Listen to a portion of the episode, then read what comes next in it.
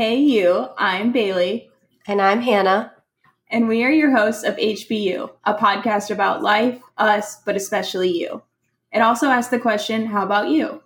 We both love to learn and grow, and we believe that a huge part of that is asking about other stories and experiences, as well as sharing and reflecting on our own. Welcome back to our series, How About Us, which are mini episodes capturing positive stories from all around the world. We are so excited about this one, although we may always be excited about these stories. I really think we will be. so, we saw this article on positive news and had to share. Today, we are talking about the planet's first floating city.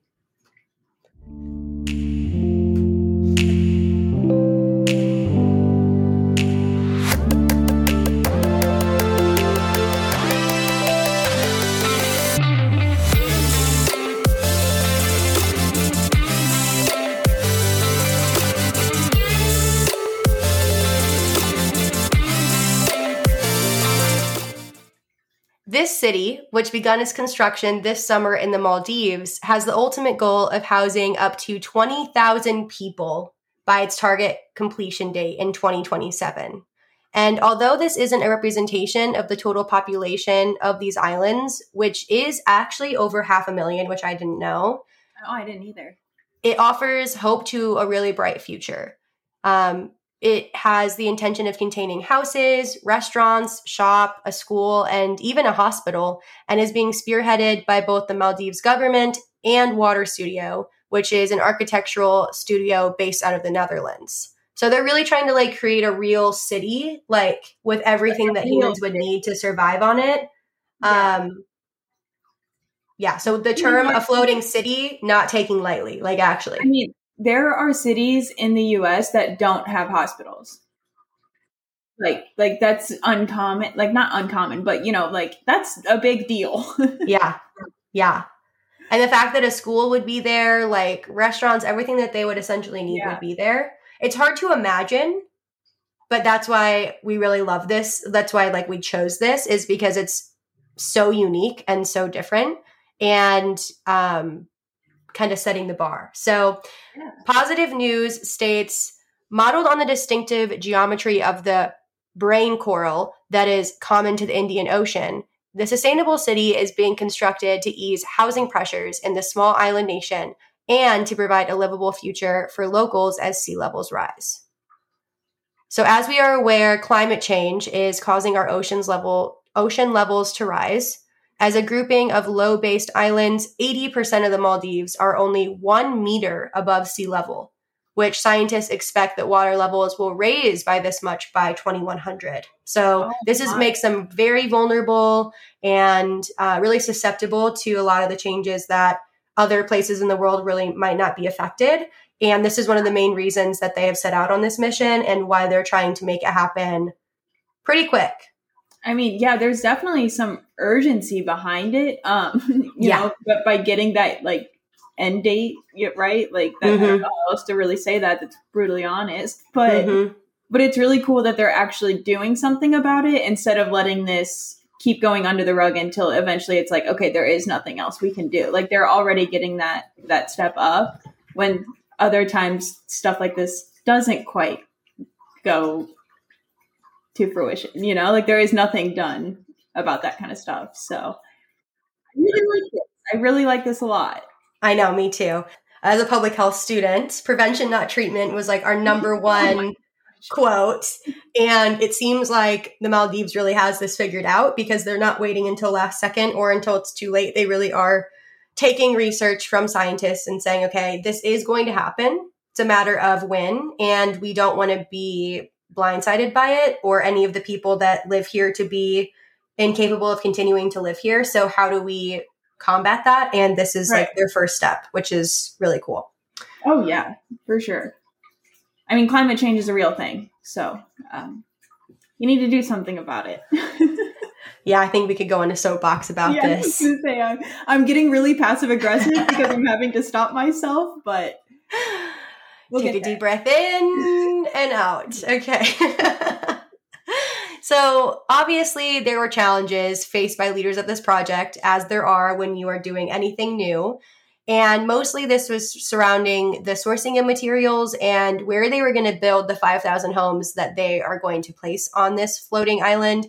Um, so luckily, they are able to triumph and put their brains together to come up with a solution, which was they decided to build the homes in a shipyard that was located closer to the development than really any other location and towed the houses into the lagoon so they could be connected together within that hexagonal shape that I mentioned before, and then attached to the seabed of the lagoon to be um, connected so that rising waters and waves and all those things wouldn't impact them since they're really connected to the seabed. Yeah, man, I'm going to need you to put some pictures out there.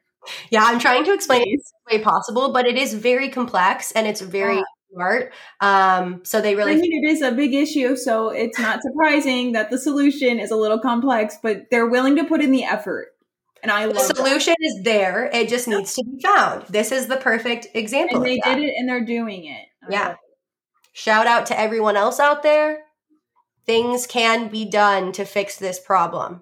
We just need to put our heads together. There's 7.99 billion of us. What was 7,990 million? Yeah, dude. lots of human beings, lots of brain power. Let's use them. Yeah.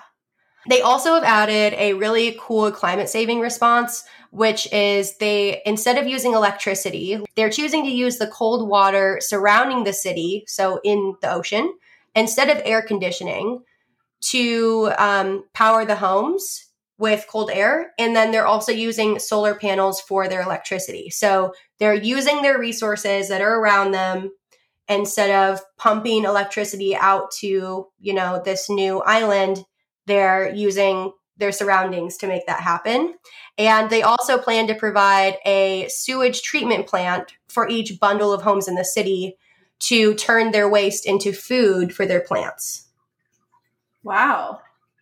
Yeah. So they've really thought this out. Like they they know. They yeah. know all of what to do here.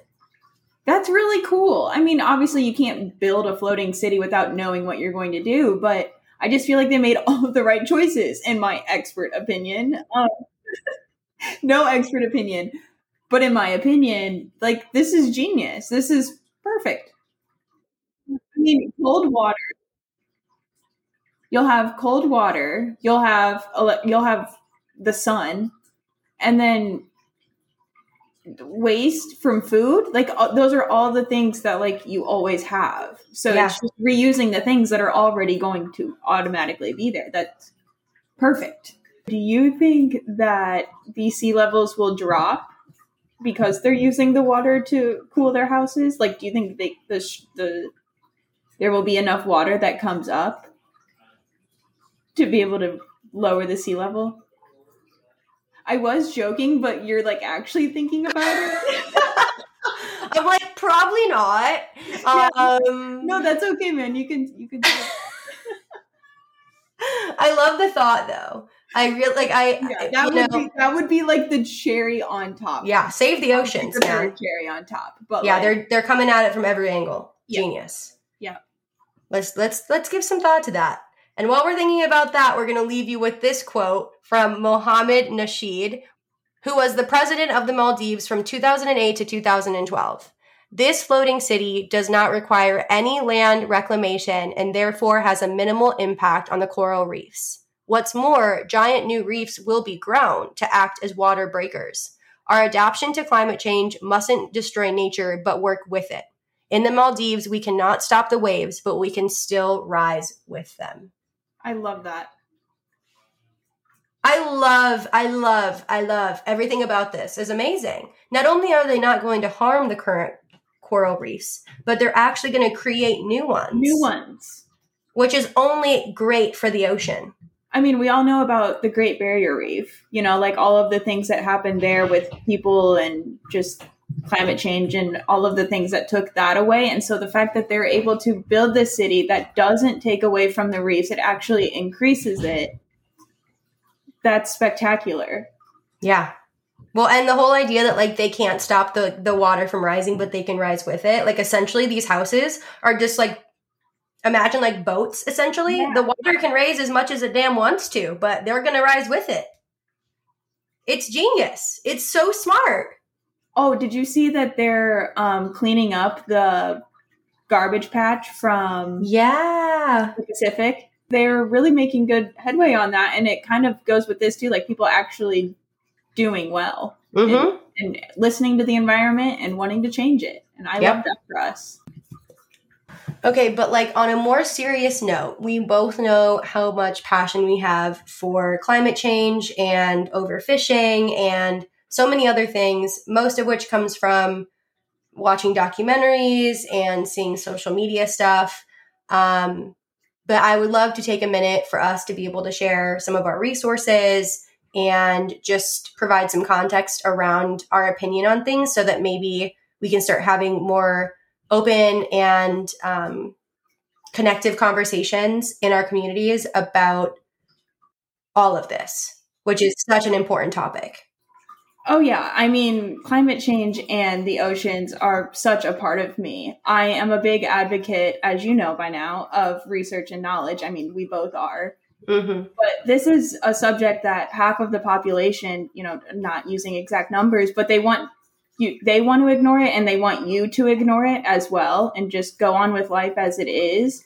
And so I feel like the most important thing right now is education and being able to do your own research and actually look into things and yeah. look for yourself and see what's what's going on so that you can have your own opinions because this is a really big thing and everyone needs to be educated about it and do your own research instead of looking at news articles and looking at the media because you know that gets out of whack sometimes. So education is a very big thing right now. Um, and then obviously there's some simple things we can all do. We know about reduce reuse recycle. We grew up with that engraved in our brains. Um, but it's, it's not just like with plastic bottles that you use. It's with everything. We can reuse energy. We can reuse food and you know reuse waste and use that for other environmental things. Like planting nowadays is such a big thing. Everybody wants to be a plant plant mom. I know i want to be a plant mom. I'm a huge plant mom. Heck yeah. But, you know like recycling clothes electronics anything you name it really. Um, yeah. so we'll also link an article from the united nations with 10 actions that you can do to com- combat climate change. It's more simple stuff like reduce, reuse, recycle. But it's definitely some things, even if you haven't seen it, just check it out and see what you can do to help. And I think too, even like having the conversation, I see this on a lot of different sites, is like just having that word of mouth and starting more conversations about it because you never really know like what impact your voice can have on the conversation. Even if yeah. you aren't the most knowledgeable person, which I know Bale had just you know, really hit on the doing your own research and having your own opinion. But even if you don't have all the research, you can still have a conversation. You can still ask people about their opinions and what they know and really just get like your friends and family started just discussing it because then that's when your like creative brain turns on and you're like, "Oh, what can I do to really make a difference?" And even like eliminating plastic bottles, as you mentioned, or plastic bags, doing like reusable grocery bags. Um, there's just so many little things that we can be doing. And you might feel like, oh, what kind of difference does that make? But it makes a huge one. And yeah. if all of us were doing something to, to help combat this, it's, it's, I, I, can only imagine the impact that that would really have. It, yeah. it shouldn't have to be some big task. It can be something so simple, even if it's just your voice to further the conversation and get more people thinking about it instead of turning a blind eye and pretending like it's not happening because eventually it's going to smack us all in the face. So let's not get to that point. Let's, be like prioritizing doing things between now and then so that this doesn't get out of hand and we can continue having a safe environment for humans on this planet for generations to come. Prevention, not treatment. Let's celebrate the win for the Maldives we'll call it a win there, and hopefully all good things will come of this. Um, next week, we will be back with a How About Us episode about Christmas time. Talk to you then.